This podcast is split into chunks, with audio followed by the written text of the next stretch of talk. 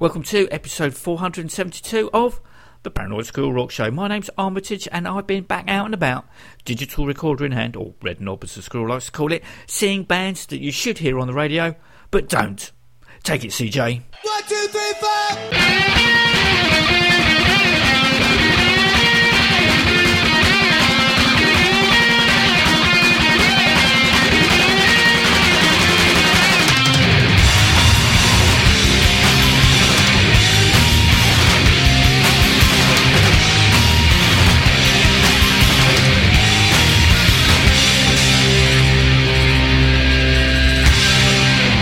As you know, the Ramones are one of my three bands back catalogues I could not live without. So I was more than just stoked at the news that CJ Ramone was embarking on a European tour that would take in three English dates and one Scottish. We genuinely seem to be spoiled by the three last remaining Ramones visiting dear old Blighty. A year ago today, that's the 12th of December, future and non-wall rock radio listeners, I saw Richie down at the Boiler Room in Guildford, then again at this year's Camden Rocks Festival with a UK and Ireland tour booked for this coming February. I don't think Mark has been over here since 2011. However, Captain Poon of Bloodlights and formerly Gluecifer has been approached by Mark's representatives to play guitar in a potential European tour. So, fingers crossed for that one. The London date was the first of the four, with CJ the day before playing Paris. So, already even more respect was due to him and his band before 123 had even been barked. CJ had three support bands opening for him at the Islington O2 Wednesday night, although uh, I thought there was only going to be two. This obviously cushioned the 20 quid entrance fee and the wallet thinning bar prices. First on was Los Pepes, a band uh, I've only seen twice. The last was supporting Judah at the Barfly last June, with the first at the Pipeline a couple of months earlier, with me thinking, where the hell have these guys been hiding as they were superb? The band seems to have an open door policy with regards to their rhythm section, with only vocalists, guitarists Ben Perrier and I'm going to pronounce this guy's name wrong, really sorry, Gil Herm Richard. I am sorry. As constant members. Thanks to uh, the insane amount of roadworks that are happening all over the capital, I only caught the band's last two songs as it took me over an hour and a half to travel 10 miles. Ridiculous! Coming back 45 minutes, so I went north, turned right, right again through the Blackwall Tunnel. Superb. A route I shall be doing tonight after Rockaway Beach number 4 at the Hope and Anchor. Anyway, Los Pepes rocked, even if it was for 5 minutes.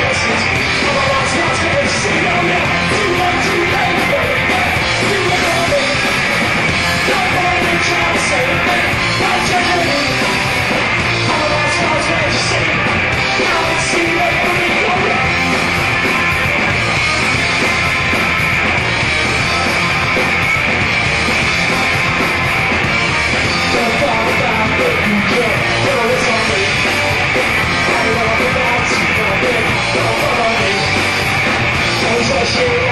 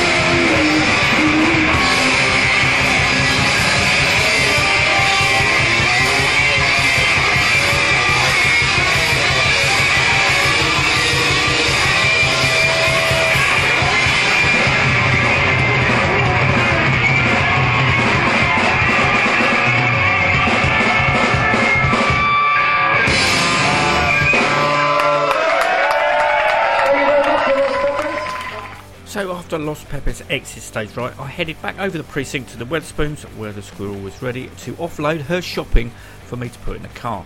Upon returning 15 minutes later to the venue, I could hear a band well and truly on stage giving it large. Not again, I thought, but instead of Becky Bondage front and centre, it was a bloke. And that's one thing Becky could never be mistaken for. Unbeknownst to me, CJ's touring band for the UK is the Yorkshire Rats, uh, which uh, I was now watching, but unfortunately not recording. A decision I regretted as they were really good. So, anyway, as a way of an apology, on the next studio episode, I'll be playing something from their Sea of Souls album.